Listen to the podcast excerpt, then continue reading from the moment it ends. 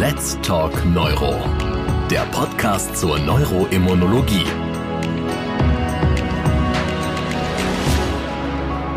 Liebe Kolleginnen und Kollegen, ich begrüße Sie ganz herzlich zu Let's Talk Neuro, unserem neuroimmunologischen Podcast.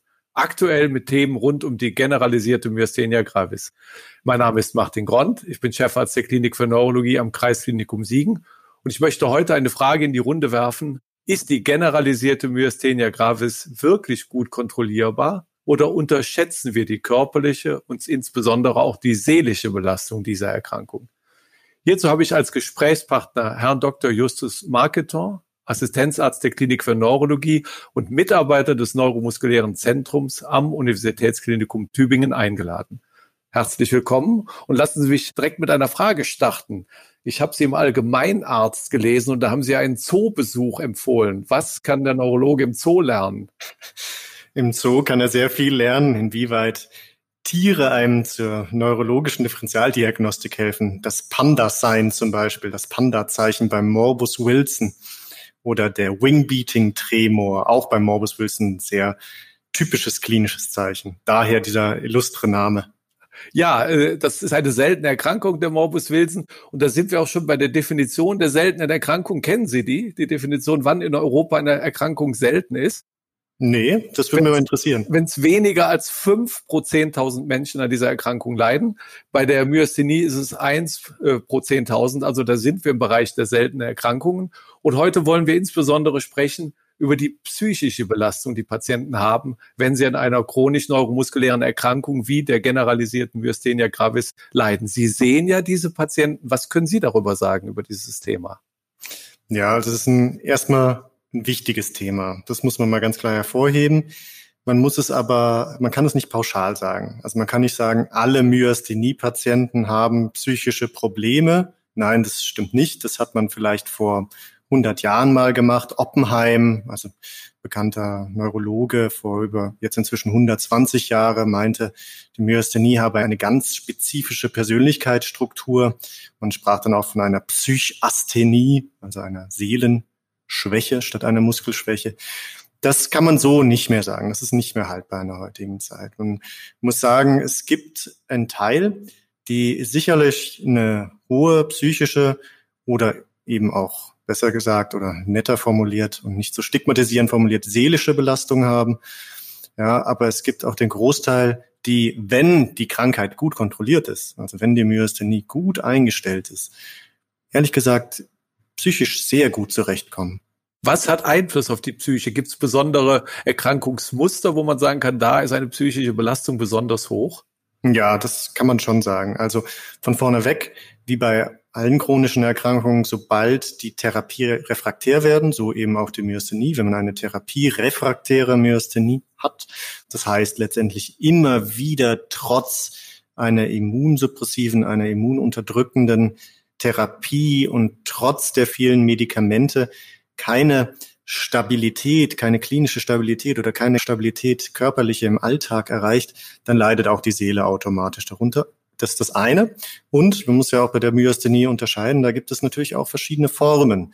Ja, also wenn man zum Beispiel an die Bullbeere Myasthenie denkt, sprich also den Bulbus, die Symptome des Bulbus imitiert, des Hirnstammes mit gravierenden Sprech- oder Schluckstörungen, die sind häufig eher psychisch belastet als jetzt zum Beispiel eine reine okuläre Myasthenie, die lediglich die Lidheber des, der Augen beeinträchtigt.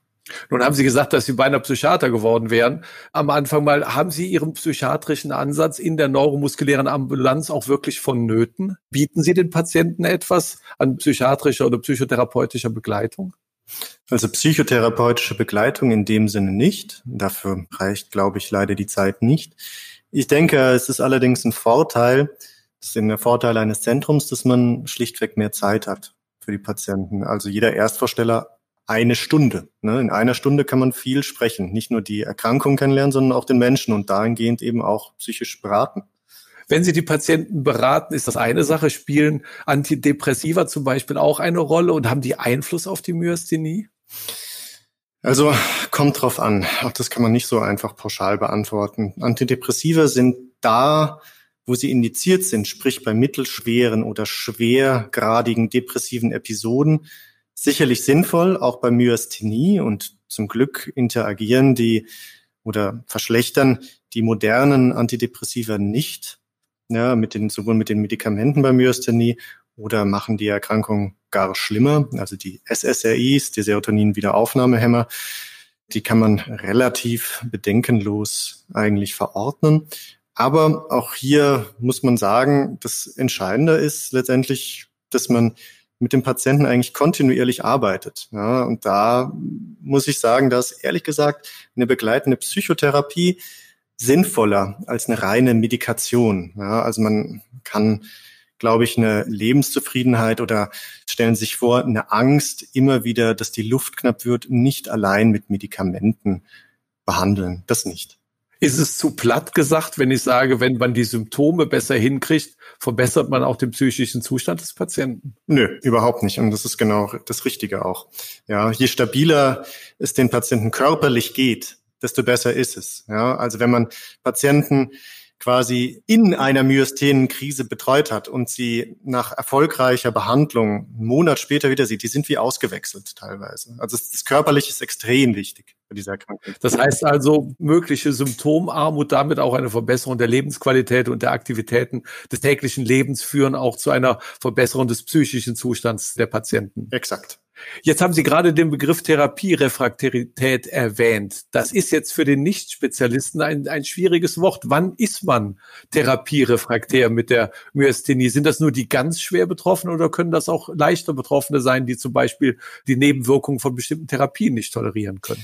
Ja, das ist nicht nur für den Nicht-Spezialisten ein schwieriges Wort, sondern auch für den Spezialisten muss ich zugeben, dass keine Einigkeit besteht, was denn eigentlich dieser Begriff tatsächlich bedeutet, bezogen auf die Myasthenie-Therapie refraktär. Es gibt verschiedene Ansätze. Zum Beispiel ähm, hat Frau Schneider-Gold da auch mal etwas zu publiziert. Nach dem richten wir uns zum Beispiel, also wenn zum Beispiel trotz einer adäquaten immunsuppressiven oder auch symptomatischen Therapie, jetzt zum Beispiel mittels Pyridostigmin, es immer wieder zu Exacerbationen, zu Ausbrüchen der Erkrankung kommt. Sprich, man kann diese Ausbrüche trotz adäquater Therapie nicht verhindern oder man schafft es nicht, die Medikation, die das Immunsystem runterfährt, die Immunsuppression nicht zu reduzieren, weil sobald, wenn man sie, sobald man sie reduzieren sollte, es immer wieder zu Ausbrüchen, quasi zu Exacerbationen der Erkrankung führt oder letztendlich, dass die Medikation schlichtweg nicht vertragen wird. Und das ist auch ein wichtiger Punkt. Wie viele therapierefraktäre Patienten sehen Sie so? Ist das häufig oder ist das etwas ganz Seltenes? Das ist zum Glück eher selten, wobei man auch hier sagen muss, wir als Zentrum sehen natürlich eher die Therapie refraktären Patienten als diejenigen, die beim niedergelassenen Neurologen oder sogar teilweise beim Hausarzt völlig problemlos therapiert werden. Also normalerweise, auch wenn man nach den Publikationen geht, sind die Therapierefraktären meistens im einstelligen Prozentbereich. Dem würde ich mich auch eher anschließen.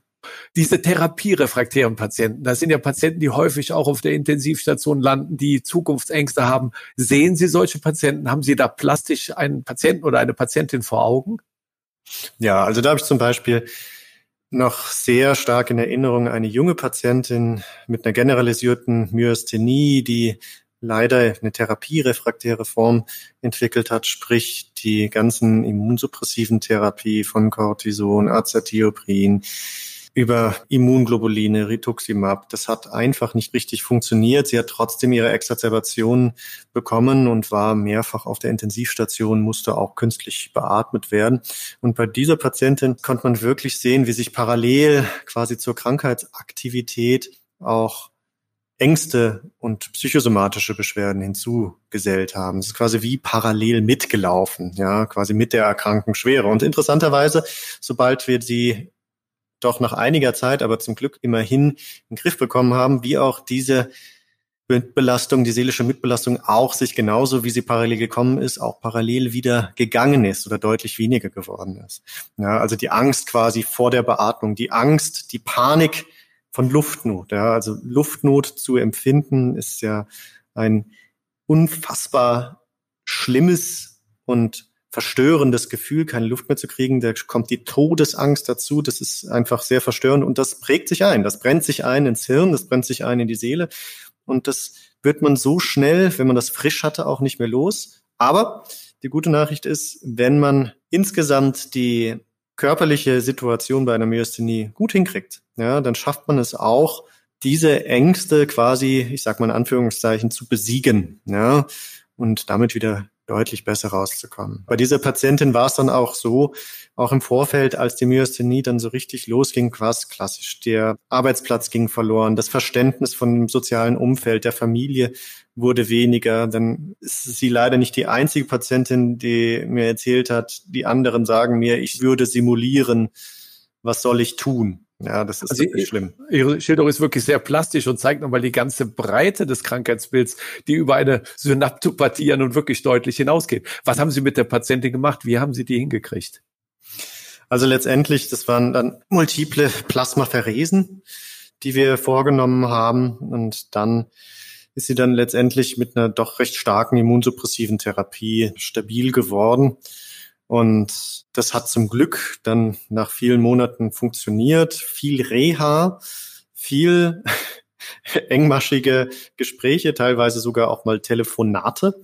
Ja, wenn es gerade darum ging, Physiotherapie, wieder Muskelaufbau, also nach so einem intensivstationären Aufenthalt gerade, da ist, wenn man viel liegt, da baut die Muskulatur natürlich ab. Das ist für eine Muskelerkrankung wie eine Myasthenie natürlich verheerend. Gleichzeitig haben die Patienten natürlich Angst bei den Übungen, sich zu sehr zu erschöpfen und dann wieder Luftnot zu entwickeln. Sprich, da ist immer die Angst und die Hemmnis davor, diese Übungen im vollen Umfang durchzuführen.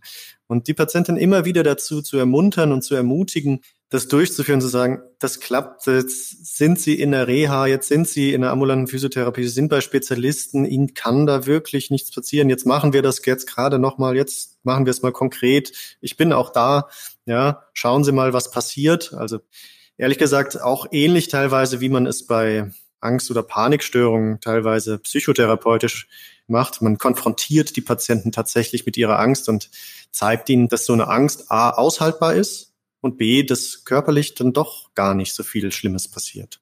Wenn es um die seelische Belastung geht, muss man einfach sehr klar sagen, den meisten Patienten erscheint unseres Erachtens schon sehr geholfen, wenn der behandelnde Arzt einfach dran denkt und es wahrnimmt. Damit ist schon viel geholfen. Ich glaube, das haben wir heute erreicht, dass wir dieses Thema wirklich herausgearbeitet haben, dass jetzt jeder, der diesen Podcast hört, daran denkt, die seelischen Begleitschäden der Myasthenie mit zu erfassen und dann noch durch eine gute Therapie mitzutherapieren. Und dafür möchte ich Ihnen danken, dass Sie das uns so klar gemacht haben, Herr Marketon. Und ich möchte weiter verweisen auf noch zwei Podcasts zum Thema Myasthenie. Einmal Myasthenia gravis und Thymektomie und dann Myasthenia gravis und Skalen. Wir brauchen die Skalen, wenn wir über Myasthenie-Patienten reden, die behandeln wollen, Prognose und Therapie bestimmen wollen. Das können Sie in den nächsten Podcasts lernen. Vielen Dank. Let's Talk Neuro. Der Podcast zur Neuroimmunologie